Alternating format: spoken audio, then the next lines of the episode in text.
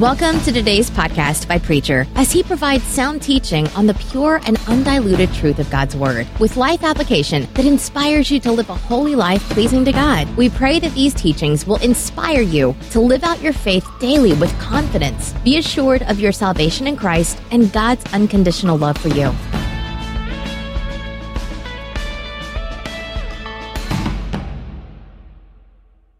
Be still, said the psalmist. Be still and know that I am God. You are a marvelous person. And let me hasten to say that is by creation, because as one has said, that some of us have been tampered with, and we're not exactly what God intended for us to be. Not too long ago, it seems that a sister was taking her brother around to demonstrate to him the new car that she had bought. I'm not sure it was a brand new car, but it's a car new to her. And so she took him for a drive, and on that drive they had a slight accident. The sister came back accusing the brother of being the one that caused her to wreck the car. And the brother kept telling her that I was not driving the car. How can you say that it was my fault that the car has been wrecked and smashed and scratched up? Well, we come to this business thinking about what God has created when He created you. Now, beloved, it is no need for you to look at someone else and say, whether it be our society, or whether it be friend, neighbor, loved one, or whatever, and say that they're responsible for you being the person that you are, whether that either be good or bad. Oh, to some degree, that's right. But in the basic final analysis of the situation, if you happen to be in a good position, it is because basically you have done it on your own. And if you happen to be smashed up and wrecked and living in this kind of a condition and been tampered with, you have no one to look to outside of yourself as being the one that is responsible for the mess that you happen to be in. Same about this nature of ours and God didn't intend for the air to be polluted as we have polluted it. He did not do it to start out with. It is man that has done it, and if it's too thick for us to breathe, it means that we have made it that way. And if the water is not fit to drink, it simply means that we are the ones that have polluted it. Now, beloved, let me say to you that there is some difference between us and nature. It is so that nature can renew itself if given an opportunity and chance to. But we have this wonderful possibility uh, that we can renew ourselves within an instance. Within an instance. You know, there was an article in the paper, and perhaps you saw it the morning paper this week. I think it was on, what was it, Thursday, where one of our local writers was saying something to the effect that if you are a failure, in all probability is because you have chosen to be a failure. Now, the article was not too deep, but he was speaking to a fact that it is so, and one that we need to give serious consideration to and about. You see, we also have the power of renewal. And this can come to us in a fantastic way. If you turn to the book of Romans, the 12th chapter, and I think it is the second verse, the writer there is making one of the most astounding statements that can be made to man. Now, you recall that statement that the Apostle Paul was making to the church at Rome uh, when he said, To be not conformed to this world, but be ye transformed by the renewal of your mind. Would to God that all of us would be able to get in our mind what the Apostle Paul is saying. Now, beloved, it is not so because the Apostle Paul said it. It is not written in our scriptures. It is not so just because it is said here within the sacred Word of God. It was a universal truth before this Word was written. It is a universal truth and was a universal truth before the Apostle Paul was able to put it into words. From the very beginning of time, this has been so. Be ye therefore transformed. How? By the renewal of your mind. Now, we thought we had to be renewed and can be an aid to take another job or take another position or leave the country or leave the town or do 10,000 other things that you have the possibility of doing only to come to the place to find out that it didn't do the job that you had hoped that it would do. There is only one way and one way alone for us to be renewed. And the Apostle Paul has put it into words. Be ye therefore transformed, not by the process of this world or thinking in relation to this world. It can't be done. but by the renewal of this thing right here. You are a marvelous creation. My, you're a marvelous creation. And that statement is worth more silver than gold than you can carry around. To be renewed by the use of this marvelous mind that God has given to you. The learned ones of our society, both past and present, have reduced failure to one principle or one cause and one cause alone. If you've been reading any of the books lately, they all reduce it to the one and the same thing, and that is the lack of confidence in yourself. Or another way to put it, if you're a failure, it is because you're afraid to live. You're afraid. Lack of confidence, being afraid. And if you're afraid, that is because you do not understand this marvelous creation that God has brought forth in you. And beloved, I would remind you of an astounding fact that I was a preacher quite a while before I began to pick up the significance of what God said in the book of Genesis when it talks about creation. When he talks about the creation of man, male and female, created he them. And when he looked at his creation, the King James has it translated, that word has it translated uh, good. And when he looked at his creation, he said it was good. Well, that's not quite what he said. What he really said, I believe, would be a better translation of it. When he looked at his creation, he said, This is beautiful. This is precisely what I intended. This is perfection. This is exactly what I had in mind before I called it into existence and made it a physical reality. Beautiful. What I have done is perfection and it is beautiful. And beloved, he was talking precisely about you. About you. Now, if we're going to really to be what God intended for us to be, we're going to have to understand something about the way that this mind of ours is uh, capable of working. Capable of working. Because if you do not believe that you are hampered by the way that you think, or by the fear that you carry within your heart and within your mind and your soul is because you don't understand then what God has really done when he called you into existence. You see, we spend a lot of our time and we talk about what we ought to be and what we ought to do, but seldom do we get around really pointing out step by step the things that we can do to make life different for us. And I would like to spend just a little time this morning calling to your attention just three things that you can do to make your life completely and different than it is if you wanted to do so. And I don't care who you are and where you are or where you happen to be at this particular time, physically, emotionally, or mentally. We need to understand, in the first place, that there's two parts, by and large, to this mind of ours. There's the rational part of our mind that we think with, and that's a small part of it, they tell me. In fact, some of the authorities tell me that they're in a position I suppose to know that we only uh, use just a fraction of our mind. Seven eighths of it, I believe they say, is what we call the subconscious mind. The subconscious mind. Now, I would like for you to think of that subconscious mind in the general terms of it being a computer. It's one of the most marvelous computers that we know anything about.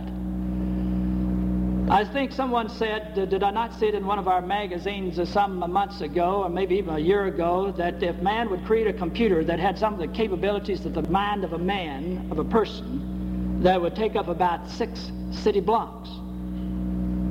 Now you stop to think about that for a moment. It's an awesome thing. There's nothing like it. Man only knows partially about it we begin to understand the father of our modern psychology, uh, William James, said the greatest discovery that was made in the 19th century was not in these other marvelous things that man has been able to bring forth, but in how to begin to use and unlock the human brain. And I don't claim to be a prophet, and neither do I claim to be so wise, but I would say that in our century, in the century yet to come, that one of the greatest discoveries that's going to be made is when someone, somewhere, someplace is going to be able to unlock this mind that God has given to us. And what a marvelous thing is going to take place with man when that happens. But we need to understand that part of this great mind that God has given to us is what we call a subconscious mind. Now, that part of our brain is completely without feeling in this sense. It has no conscience. It passes no judgment. It will only deal with what you give it to deal with. It can only give back to you what you feed into it. That's all it has to work with. And if you tell yourself such foolish things that you're worse than you were yesterday, your subconscious mind, in all probability, will lay hold of that, and it's going to try to make it work out just that way for you. If you tell yourself that you're going to fail, and that's all you give your subconscious mind, if you tell that subconscious mind that you're brand X, and if you tell your mind all of these negative things, you can rest assured that that's all your computer has to work with, is going to work with it, and it makes no judgment and whether it's right or wrong. It seems not to care whether it's right or wrong, indifferent completely and totally. It'll give back to you exactly what you give to it. And it will only work with what you feed into it. It doesn't make any distinction between what is brave and what is fearful. It doesn't have an ability to be able to pass judgment at all. And beloved, you can jam this beautiful computer by riding off in every direction and never having anything clear in your mind. One of the greatest things that you could possibly do for yourself and for the kingdom of God is for you to distill within your thinking and come to a clear picture of what it is that you are after, what you want to be, what you want to do, and give this to your mind to work with. Some time ago, I was in a shoe store buying some shoes. The lady was there trying to buy her pair of shoes. She looked through 14 different pair and couldn't find any. She walked out. She had the young lady so confused. She says, I wish to God they'd make up their mind what they want before they come in here. She didn't say it to me. She just said it more to herself than anyone else. Well, you know, I can almost hear God saying to us, or the Holy Spirit, Would to God that we would make up our mind, distill with our own thinking what it is that we think that are basic, what it is that we want, what it is we need, what it is we should be and should have. Let it be clear and as Jesus said, according to your faith, so let it be. So let it be. One of the greatest problems that we have within our society today is dealing with our own intellect. Because you see, in all probability, you're already wise enough to know that what I am saying to you, that is just part of it is true. It's the most difficult thing in the world for you to accept the simplicity of the way that you can be kind to yourself and be more perfectly what God intended for you to be than any other way. It is neither complicated or difficult. It is so simple that we fall over trying to get a hold of it. We do not have to go to another country, another place, another town, another city to be able to fulfill our lives. Now, the fulfillment of it may take you there. I'm not speaking against that, but right where you are, with what God has given to you, it is neither by chance. God did not make a mistake calling you into existence. The Peter says, before the foundation of this world was laying, God had you in mind. I do not know what we're talking about. That's an awesome thought. Peter had. I believe it to be so. You're not here by chance. You are a creation of God, and when God looked at that creation, He said, It is beautiful, it is perfect, it is exactly what I was calling for. But your intellect gets in the way and tells you it's not quite that simple. Oh, if we were not so learned in so many different ways. If we could come to the place, as Jesus said, with a childlike faith and accept what he has tried to tell us is the possibilities for our life. What do you have to lose? Why don't you try it? Why don't you try to program this mind of yours? Secondly, use your imagination. God, in creating you, has given to us one of the most remarkable faculties that could ever be thought of. And you know, the most of us do use our imagination, but we let this thing run wild. Just run wild. That's tragic. Have you ever come to the place within your mind where you know that you need to do something about your imagination? That you need to bring it under control? That you need to make it work for you? Imagination is being able to form mental pictures in your mind. Those can be good pictures or they can be bad pictures. The truth of it is, one who is wise in the ways of man in the world has said that you're basically right now what you have imagined yourself to be. Could you believe that? that you are right now basically what you have in the past imagined yourself to be. I know one thing, it's the most awesome power that we know to the recreation of life, or the redoing of life. Now, if you want to see how potent this force is that we live with every day, but yet I do not consider it, if I would lay a 10 foot board down here in this church, 10 foot long and 2 foot wide, and I would lay it here in the aisle, and I'd ask all of you to walk on it. Every one of you, if you had a mind to, would walk on it without any fear at all, wouldn't you? You just get up and walk on the board. But now, let me raise this board on top of this church and tell you to walk on it. How many of us would be able to walk on it? I'm not quite sure I would. And the reason why is because my imagination takes over. And it begins to tell me certain things that I'm not accustomed to, you see. It's no different in that board in reality being here on the floor on top of this building. If I can walk unaided here, I should be able to walk unaided there, only for one reason. And that is my imagination comes into play. And oh, what it does for me. And when it comes to the place, listen to this awesome statement. When it comes to the place when your will, you may desire to walk on that board. When your will and your imagination comes in conflict one with the other, which one is going to win? If you're not careful, it will be your imagination in every situation. Now, isn't that interesting? And we as Christians do not stop long enough to even to think about the awesome way that God has put us together and to use these mental faculties that God has given to us. This is the most beautiful thing in the world, can be used, the imagination. I saw a boy years ago. It is so fixed within my mind as using your imagination that I can remember it as if it was only yesterday. I remember this boy walking down the road. He was acting sort of peculiar. Just a little fellow, maybe six or seven years of age. And he was walking down the road. It was in the summertime. And he was looking and acting so peculiar that I took special note of him because of his peculiar way he was walking and acting. I can tell you even the street it was on was out on Palatka Road out in the south end of Louisville. The mailboxes, seven or eight of them, there along the side of the road. And he was approaching these mailboxes. And he was acting so peculiar, but when he got up to these mailboxes, he drew his gun and shot them all down. Imagination. Imagination. Now, probably his mother had sent him to the grocery for a loaf of bread. But he had killed 14 villains before he got there. He never had a gun. He had on shorts and no shirt. But in his mind, he had rid our community of those who would do us in.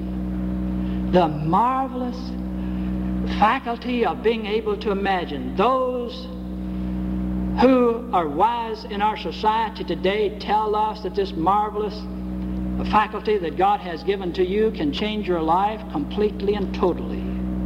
That you can use this marvelous thing that has been given to you and write upon your brain in your mind that will go into your subconscious mind this thing that neither sleeps nor slumbers. This marvelous thing that has a direct connection. If any part of your body has a direct connection and an outlet with God and with the all powerful mind of God, it is your subconscious mind. You can give it to this information, and while you're asleep, it will work and produce for you. Isn't that something? And you have it. And that part of your mind is inferior to no one or nobody. Oh, you may think that you're brand X, but you're not. That part of your mind is linked with God. I am amazed that the psalmist of long ago understood this when he looked at the situation and began to consider man. And then he began to understand that God has created man in such a way that he's above all the rest of the creation. Everything is put in subjection to him. Did you get what the psalmist said? He uses some names there, but he is saying the space above the earth, the heavens, is subject to him. The things upon the earth are subject to him. And the psalmist could only think the deepest place was of the earth was in the sea, and the things that are under the earth are in the sea is in subjection to him. And when he looked at the situation, he is saying, that even you're greater than the angels in heaven. You have been made and created just a little less, the psalmist said, than God. Now, isn't that beautiful? You are. Oh, what a marvelous person. You really are. You really are. You have the ability and the capability of bringing yourself to be just a little less than the God that created you. What are you today? Where do you stand? The most beautiful thing about it is, if you're anywhere lower than you think you ought to be, beloved, you can change that. And you can change it by starting today. And easy does it. In the last place, let me say to you, you cannot force your mind. You cannot force your subconscious mind. You cannot intimidate it. You can give it what it needs, distill within your thinking, and get a clear picture of what it is, whatever it might be. God intended for you to be fulfilled. He never created a person and called them into a position to be frustrated all their life. God intended for you and your life to be fulfilled. Of course He did. But you cannot intimidate your subconscious mind. You can't force it. Get in mind what you really want and distill it. Play it upon your mind, the picture of it. And then be still and know that I am God. Let it work for you. Let God and His Spirit, that is a vital part of you, do the thing that it needs to do. And God said to those restless men of long ago that would do battle, whatever it might be with, saying to them, Be still and know that, that I am God. Beloved, let me say to you that there's an answer for every problem that you have or ever will have. There's an answer to the dilemma that you might be in if you happen to be in one. There is an answer. There is a way out. There is a way through it. And there is a God that is at hand, ready, willing to help you and to give you the answer that you need. No one else may be able to give you the answer, but there will be an answer that will come to you. No one else may agree with you.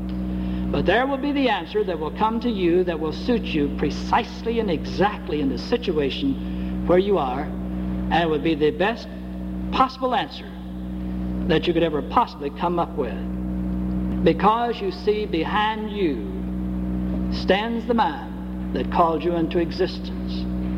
There stands with you one that we know as the Lord Jesus Christ, that has made it possible for the Holy Spirit to be part of your very being today, not tomorrow, today. And you are in a position to be able to bring to be within your being something of yourself in the unique way that God has created you and something of the power of the living God that has called each one of us to reality today. Oh Lord Jesus, help us that we might believe what we hear. In Jesus' name we pray. Amen.